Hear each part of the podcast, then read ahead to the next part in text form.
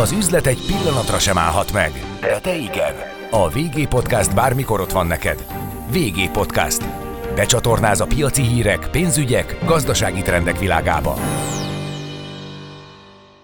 Köszöntök mindenkit a mikrofonnál, Szajlai Csaba, a Világgazdaság Podcast, VG Podcast vendége pedig Török Zoltán, a Raiffeisen Bank vezető elemzője. Szervusz Zoli! Szia, szia Csaba, mindenkit üdvözlök. Köszönjük, hogy itt vagy velünk. Hát a pozícióból fakadóan természetesen a makrogazdasági témákat veszük górcső alá az előttünk álló szűk egy órában. Kezdjük a legfontosabb adattal a GDP negyedéves számmal. 1,9%-ot nőtt a magyar gazdaság az előző negyedévhez képest. Ez ugye nagyjából mindenkit meglepett. Ti a hogy látjátok, mi áll itt az izmosodás hátterében? Hát június elején kiderül pontosan, hogy, hogy miért lett jobb a vártnál, sokkal jobb a vártnál az első negyedéves magyar GDP. Rögtön hozzáteszem egyébként, hogy ez azért általános jelenség volt az európai gazdaságokban, tehát jellemző volt, hogy a, a, a nem túl pozitív várakozásoknál sokkal jobb GDP adatokat közöltek az egyes országok. Nem mindenhol volt ez így, de azért jellemzően, főleg a környékünkön, gondoljunk csak például Romániára, de akár a cseh, eh, cseh GDP adat is pozitív meglepetést okozott.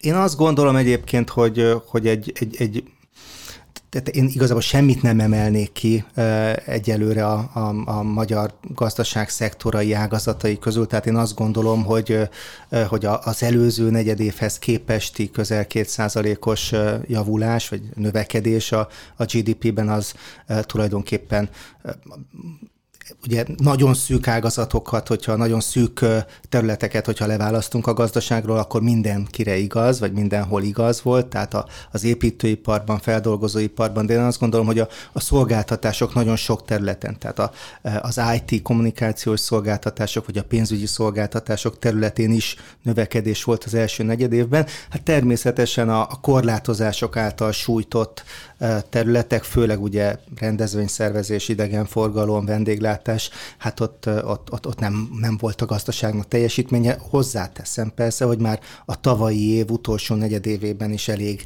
gyengén muzsikáltak ezek a területek, hiszen a szigorú korlátozások november, november 10-e óta vannak érvényben. Tegyük hozzá egyébként, hogy már az utolsó negyedévben is pluszban volt a magyar gazdaságnak a teljesítménye. Ezzel együtt egyébként nektek át kell alakítani a prognózisotokat a mostani friss szám tekintetében? Én egyelőre nem gondolom azt, hogy, hogy nekünk lépnünk kellene, tehát mi 5%-os GDP növekedést gondoltunk reálisnak az idei évre. Ez, egy, ez az első négyes, az első negyedéves GDP adatot megelőzően inkább az optimistább várakozások közé tartozott. Most én azt gondolom, hogy, hogy sok-sok revízió növekedés javítást követően nagyjából az átlagnak megfelelő lesz ez a, ez a növekedés előrejelzés. Azért nagyon sok bizonytalanság van még előttünk, nem tudjuk, hogy, hogy, hogy mit hoz az ősz, a téli hónapok, ez messze van. Én úgy látom, hogy, hogy, hogy, hogy korábban talán azt lehetett gondolni, hogy, hogy hogyha ez az 5%-os idei GDP növekedés megvalósul, akkor, akkor annak örülhetünk, az a, optimisták vagyunk, az, az inkább a, mintha a várakozásoknál jobb lenne. Most én azt gondolom, hogy, hogy van esélye annak, hogy valamivel 5% fölött alakul a GDP teljesítménye, de ráérünk erre még a módosításra még a következő hónapokban. Ezzel együtt hogy látjátok, hogy mikor éri el a gazdaság a 2019-es kibocsátási szintet? Van-e már remény arra, hogy ne kelljen annyit várni másfél évet, mint amit a járvány elvett az életünkből? Szerintem valahogy itt a nyár közepén már, már elérjük azt a szintet, amit 2019 végén teljesített a magyar gazdaság. Hát ide tartozik szorosan az inflációs félelmek beépülése a napi várakozásokba, és hát egy egybanknak is volt egy intő elem, miszerint, hogyha kell, akkor kamatemelés következik akik egyébként napi szinten nem foglalkoznak közgazdaságtannal, ugyancsak érzik a helyzetet, hiszen elég elmenni egy hipermarketbe, megtankolni a benzinkútnál. Ezzel együtt mennyire reális tényleg inflációtól, komoly inflációtól tartani? Én azt gondolom, hogy érdemes két részre bontani az, az infláció alakulását, illetve a várható alakulását taglaló fejezetét ennek a beszélgetésünknek. Az első része az az, az, az aktuális inflációs folyamatokról szól Magyarországon és a világban.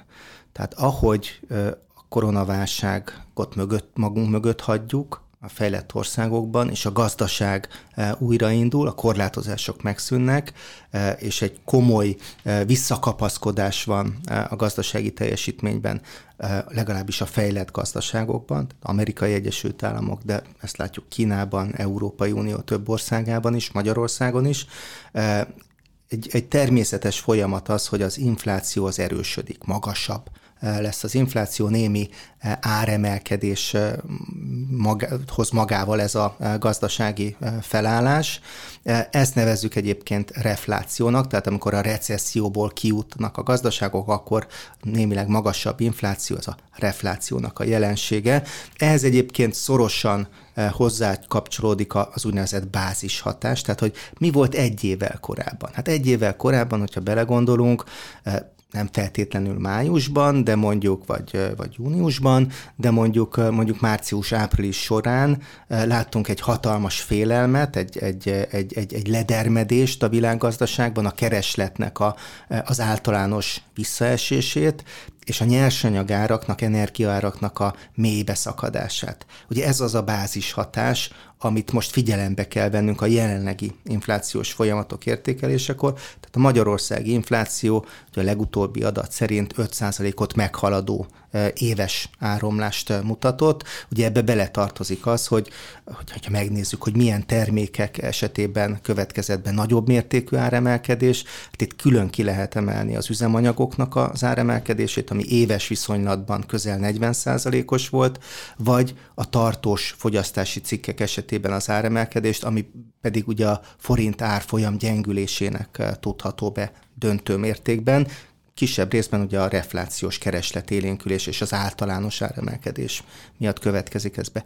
Tehát azt gondolom, hogy az, hogy most 5% környékén fölött vagyunk inflációban, ez nem nagyon meglepő, tehát valami ilyesmire lehetett számítani, én a magam részéről inkább 4-9-et gondoltam volna, 5-1 lett, ennek különösebb jelentősége nincs. Egyébként a, a, a többi elemző, illetve a Magyar Nemzeti Bank is előrevetítette azt, hogy, a, e, hogy itt a, a második negyedév elején ez a 5% körüli infláció, ez reálissá válhat akkor nem is lenne baj, hogyha, hogyha nem lenné, hogyha előre tekintve ezek a bázishatások szépen kipörögnek, ugyan a gazdasági felzárkózás és a, a helyreállás az folytatódik, és emiatt valószínűleg a korábbi időszaknál némileg magasabb inflációs környezettel kell szembenéznünk, de ehhez hozzájárul a költségvetési politika. Nem csak Magyarországon, megint szeretném hangsúlyozni, hanem szerte a világban azt látjuk, hogy nagyon jelentős hiányal működnek, tehát magas államháztartási hiány mellett működik a, a költségvetési politika szerte a világban. Magyarország nem kivétel, ugye a tavalyi éves 8%-ot meghaladó hiány után az idei évre 7,5%-os GDP arányos államháztartási hiányjal tervez a kormány, a jövő évre pedig 5,9%-kal. Ez nyilvánvalóan hozzájárul ahhoz, hogy a gazdasági kilábalás az minél gyorsabban bekövetkezzen, és ne csak a 2019-es eh, GDP szinthez térjünk vissza mi hamarabb, hanem a a COVID-válság eh, előtt elképzelt GDP növekedési pályára is visszatérjen belátható időn belül a magyar gazdaság. Hát az van bekalibrálva a kormány terveibe, ugye, hogy 5% körüli bővüléssel kalkulál majd 2022 tekintetében. Visszatérve még az alaptrémára, hogy látjátok a csapatoddal, mennyire reális a következő időszakban egy jegybanki kamatemelés, amely egyébként eh, ennek a híre, ennek a belengetése ugye kedvezően hatott a forint árfolyamára. Igen, csak egy pillanatra még szerintem fontos visszatérni a költségvetési, a magas jövő évi költségvetési hiánytervhez, hiszen ez a kereslet élénkítő gazdaságpolitika, eh, ez hozzájárul ahhoz, hogy az infláció ugyan, én azt gondolom, hogy hogy az 5%-os szintről eh, visszatér egy némileg alacsonyabb szintre, de megnehezíti, ellehetetleníti a Magyar Nemzeti Bank dolgát abban a tekintetben, hogy 2022 második felére a 3%-os inflációs célnak megfelelő szintre visszatérje Magyarországon a pénzromlás. Tehát üteme. akkor a fiskális stimulusnak kvázi ez a hatása. Pontosan. És, Hozadéka pontosabban. És, és, és, és mivel ez egy, ez egy hitelességi kérdés is, ezért én azt gondolom, hogy, hogy, hogy ez késztethette, ez kényszeríthette a Magyar Nemzeti Bankot arra, hogy, eh, hogy, eh, hogy, hogy belengesse eh, a kamat emelésnek a lehetőségét, a kamatemelési ciklusnak a, a lehetőségét. Ugye ezt a májusi monetáris tanácsülésen szintén megerősítette a Magyar Nemzeti Bank. Úgyhogy én azt gondolom, hogy, hogy júniusban valóban be fog következni egy, én azt gondolom, hogy 15 bázispontos kamatemelés, és egyébként a, a piaci várakozások ezt már teljesen beáraszták, sőt a piac még további kamatemeléseket vár, tehát én azt gondolom, hogy, hogy, hogy különböző elemzői házak, vagy a piaci árazások alapján az lenne a, a furcsa, vagy az lenne a csoda, hogyha a Magyar Nemzeti Bank megállna ennél a 15 bázispontos kamatemelésnél. De az már biztos, hogy visszakozó nem lehet jegybank részéről. Hát visszakozni mindig lehet, hiszen egy hónap múlva júniusban eh, fog a végleges döntés megszületni, addig még nagyon sok minden eh, tud történni körülöttünk, de abban nem lesz változás, hogy a, a költségvetési hiánya jövő évre eh, tervezve magas, ez keresletélénkítő gazdaságpolitikát jelent, ez pedig tartósítja az inflációs nyomást, mondom nem 5% körül, de eh, inkább a 3% fölött és a 4%-hoz közeli tartományban, ami, ami ki, ami kellemetlenül magas a, a, a célokhoz képest. És egyébként a költségvetési hiány nem kellemetlenül magas, mondjuk piaci szemszögből figyelve, hiszen azért nem kis hiányról beszélünk, akár a múlt évi több mint 8%-os, akár az idére tervezett 7,5%-os, de még a jövő évre tervezett hiányról sem. Az ugrik be első pillantásra, hogy ez egy gyors konszolidáció lesz. Biztos, hogy nem lesz gyors hiánycsökkenés Magyarországon, vagy legalábbis úgy tűnik, hogy, hogy, hogy, hogy ebben az három évben nagyon magas államháztartási hiány mellett dolgozik a magyar költségvetés, ami egyébként szintén a mainstreamnek a része. Tehát a, a, a, azt látjuk, hogy Amerikában, hát nem, nem egy számjegyű, Amerikában két számjegyű államháztartási hiány volt a tavalyi évben, és az idei évben is ezzel számolnak, de mondjuk a, a dél-európai országokban, itt az Európai Unióban, itt még a magyarénál is némileg magasabb államháztartási, ugye a tavalyi évben szintén voltak országok, ahol 10%-ot meghaladó államháztartási hiány volt, idén és jövőre is csak lassan csökkenő, a magyarhoz hasonlóan lassan csökkenő államháztartási hiánypályára számítanak a piaci szereplők, és ezt ígérik a, a helyi kormányok is. Ugye ez, ez egy nagyon-nagyon eltérő helyzet ahhoz képest, amit az elmúlt mondjuk tíz évben megszoktunk. Hiszen ugye a 2008-as válságtól kezdődően, de már előtte is, ugye azt súlykolták a nemzetközi szervezetek, a hitelminősítők, az Európai Bizottság, hogy hát itt fegyelmezett költségvetési politikára van szükség, 3%-ot el nem érő és folyamatosan mérséklődő államháztartási hiányt kell fenntartani az Európai Uniós tagországoknak. Tehát ehhez képest ezek a bődületesen nagy 6, 8, 9, 10 százalékos államháztartási hiány mutatók, ezek, ezek egy teljesen más világot jelentenek. Én azt gondolom, hogy van egy szemléletváltás a, a közgazdasági gondolkodásban. Ugye a korábbi e, évtizedekre az volt a jellemző, hogy a, e, az úgynevezett anticiklikus gazdaságpolitikát hirdették a nemzetközi szervezetek, hitelminősítők, piacok, ami ugye arról szólt, hogy, eh, hogy, eh, hogy, hogy a ciklussal szembe kell menni a gazdaságpolitikának, nem szabad túlhevíteni eh, a gazdaságot, hogyha növekedés van, és nem szabad túlhűteni, hogyha recesszió van, tehát, tehát ők úgy képzelték el, hogy van egy úgynevezett potenciális növekedési rát, ami benne rejlik a gazdasági struktúrákban, ami, ami, ami kiszámolható, és ehhez képest van egy aktuális növekedés, ami eltérhet, sőt jellemzően el is tér ettől a trendtől, néha ez fölfele tér el, tehát több a növe, magasabb a növekedés, mint ami a potenciális növekedés alapján kijönne egy gazdaságban, néha meg alacsonyabb, és egy, egy felelős gazdaságpolitika a feladata az az, hogy minél közelebb tartsa a trendhez a gazdasági növekedést. Ezzel az elmélettel az volt a, a az, az a kifogás ezzel az elmélettel szemben, hogy, hogy ennek a potenciális növekedésnek a megállapítása az, az nagyon nehéz. Egyébként, e... bocsáss meg, hogy szabadba vágok, hogy látod a várható kamatemelési ciklusnak milyen hatása lesz a forintra? Most láttok a nagyon pozitív jelet. Én azt gondolom... Ti számoltok tehát... relatív erős kurzussal majd? Relatív erőssel számolunk, tehát mi azt gondoljuk az év eleje óta, hogy 350 körül lehet az év végén a forint árfolyam, és a 350 irányába fogunk haladni a következő negyedévekben.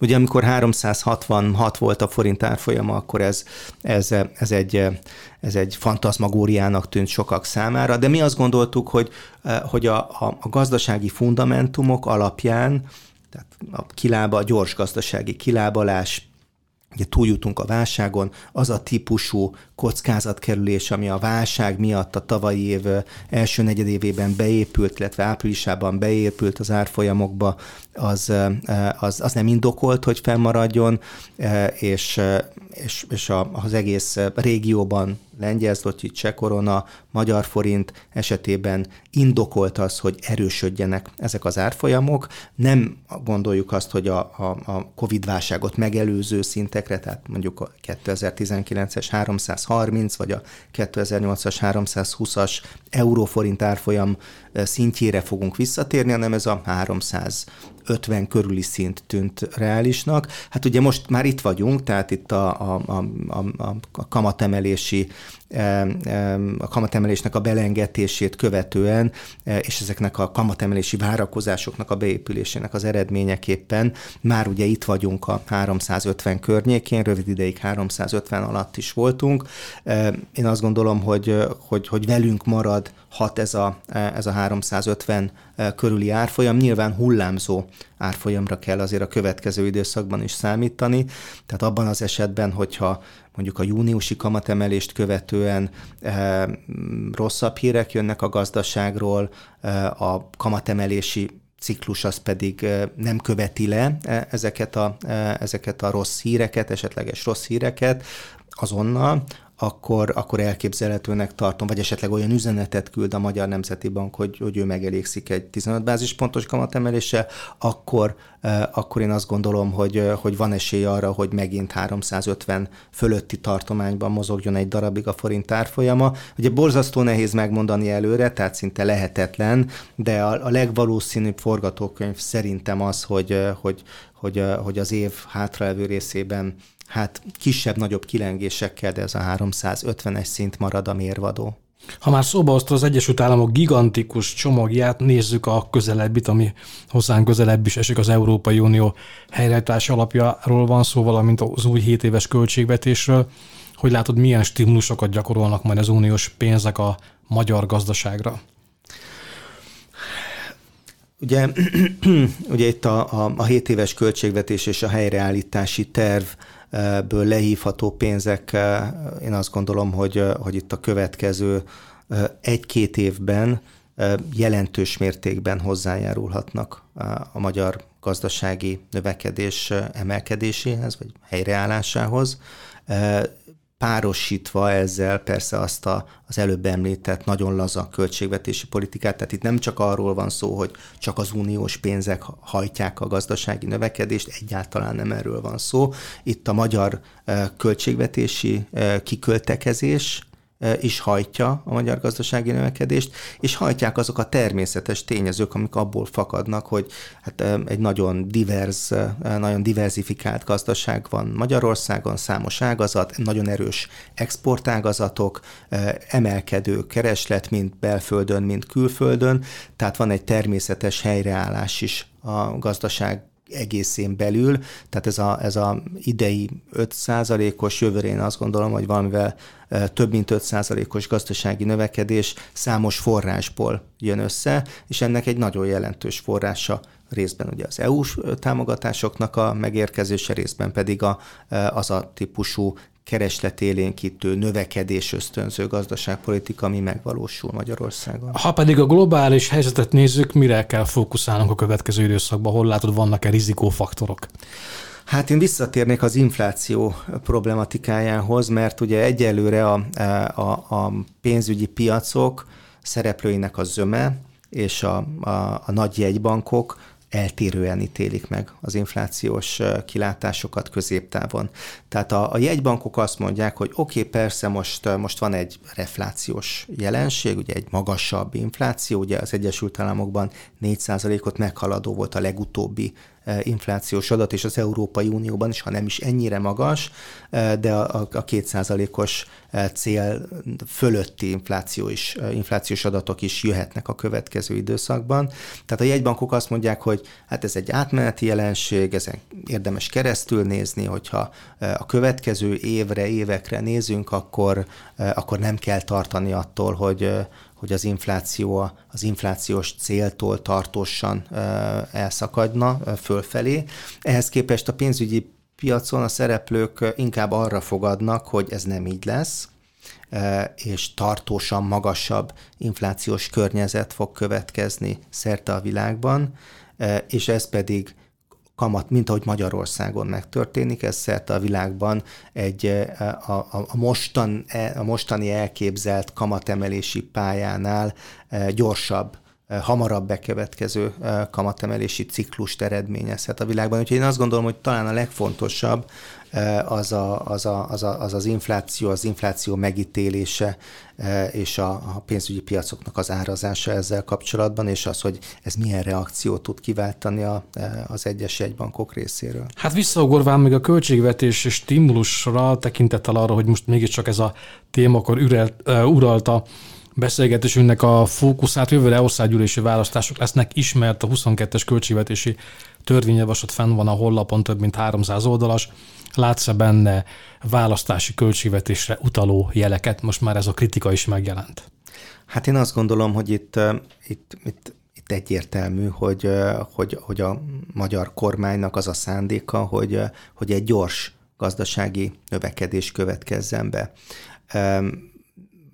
nyilván ez egybeesik azzal, hogy 2022-ben a második negyedévben választásokat tartanak Magyarországon. Nem akarok, a, nem akarok az ördög ügyvédje lenni, de hát ugye a koronavírus okozta gazdasági sokkot nem a kormány rendelte meg, tehát erre egy válasz. Igen, egyébként érdemes visszatérni arra a kérdésre, hogy, hogy, hogy, hogy, hogy egyébként ez a, ez a magas államháztartási hiány, ez mennyire általános 2021-ben, 2022-ben, és itt én azt gondolom, hogy, hogy a, a, a magyar tervek a régióban talán egy kicsit kiemelkedőek, főleg a 2022-es cél, de talán az idei is némileg magasabb, mint amit mondjuk Csehországban vagy, vagy Lengyelországban látunk, de az a politikai típusú politikai indítatású igyekezet, hogy, hogy visszatérjen a gazdasági teljesítmény a válság előtti szintre minél hamarabb, sőt, visszatérjünk ahhoz a pályához, amit a Covid-válság nélkül bejárt volna a gazdaság. Tehát ez mindenhol letapintható, vagy kitapogatható a gazdaságpolitikai költségvetési tervekben. Csehországban, Lengyelországban egyaránt, de hogyha messzebbre megyünk, akkor azt látjuk, hogy, hogy, hogy szinte mindenhol 2022-re is még jóval 3% fölötti államháztartási hiányt terveznek az egyes kormányok. Lehet azon vitatkozni, hogy, hogy esetleg jobb lenne Magyarországnak infláció szempontjából egy, egy egy 3,5 vagy 4 százalékos költségvetési hiány 2022-ben, nem pedig 5,9, mint amit a kormány tervez. Tehát itt én azt gondolom, hogy, hogy, hogy, hogy ez, ez mindig vitatárgya maradhat, de az biztos, hogy ez a laza költségvetési politika, ez most megengedhető, tehát ez e, e, e, nem nincsen olyan hangulata, akár a hitelminősítők részéről, nincsen olyan utasítás. Apropó, ha már említed, bocsáss meg, hitelminősítőket Brüsszelt, nagyon lazán állnak a témához. Egyébként ebben a szituációban a hitelminősítőktől ez az elvárható, hiszen semmi dádá nincs. Igen, itt egyébként vissza szeretnék utalni arra, ami elkezdtem mondani, hogy, hogy, hogy van, hogy van egy, egy, egy változás a közgazdasági gondolkodásban, és az az anticiklikus gazdaságpolitika, ami ugye azt hirdette, hogy, hogy, hogy hát hogyha növekedés van, akkor, akkor, akkor a fékre kell lépni mind a, a költségvetési politikának, mind a jegybanki politikának. Ez, ez szép lassan visszaszorulóban van, vagy legalábbis kiegészül azzal a típusú gondolkodással, amit ugye a magas nyomású gazdaság címkével tudjuk leginkább jellemezni, ami arról szól, hogy, hogy egyébként érdemes a gazdasági növekedést magas szinten tartani, és például a munkanélküliséget alacsony szinten tartani, válság idején, válságból való kilábalás idején különösen, mert hogy, hogy ez az úgynevezett potenciális növekedést a maga a ciklus az befolyásolja, tehát a gazdasági ciklus. És ezért nem választható el egymástól a, a trend növekedés és a ciklus által hozzátett vagy elvett növekedés.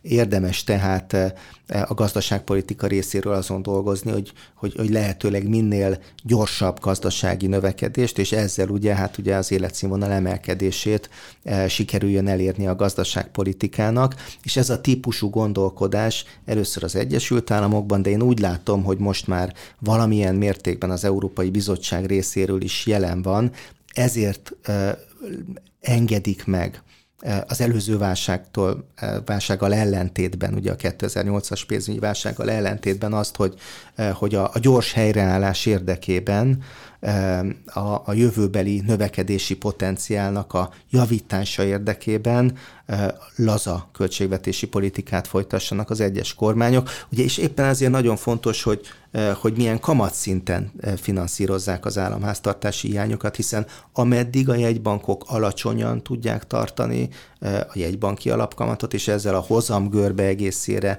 hatással tudnak lenni, és a mennyiségi vásárlási programjaikkal pedig ugye megvásárolják az állampapírokat alacsony kamatozás mellett, addig a a költ, az állami költekezés és az államadóság növekedése az nem feltétlenül vezet rossz irányba, nem feltétlenül rontja a jövőbeli képességét az adósnak, az adott országnak, hogy visszafizesse az adósságát. Én azt gondolom, hogy ez a felismerés az, ami elvezetett oda, hogy, hogy, hogy megengedt heti magának Magyarország is, és a többi európai ország is azt, hogy viszonylag magas államháztartási hiány mellett futtassa a gazdaságait 2021-22 során. Végezetül, de nem utolsósabban említetted, hogy a magyar gazdaság szerkezete diversifikált, eddig köztudomásulag az export volt a húzóágazat, visszakapjuk-e a kivitelünket idén már, mint ami a volument illeti, és egyébként mire tippeltek, hogy